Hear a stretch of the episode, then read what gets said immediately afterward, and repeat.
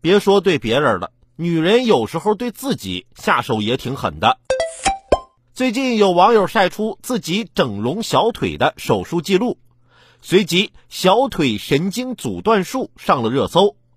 所谓小腿神经阻断术呢，是指切断小腿上一些不重要的肌肉神经，让肌肉失去活动的功能而自然萎缩，从而达到瘦小腿的目的。从女孩晒出的记录看，她的每条腿被切断了五条神经。每个人都有追求美的自由，但小腿肌肉发达可提高机体的爆发力，增加启动和跑动速度，减少机体的疲劳感。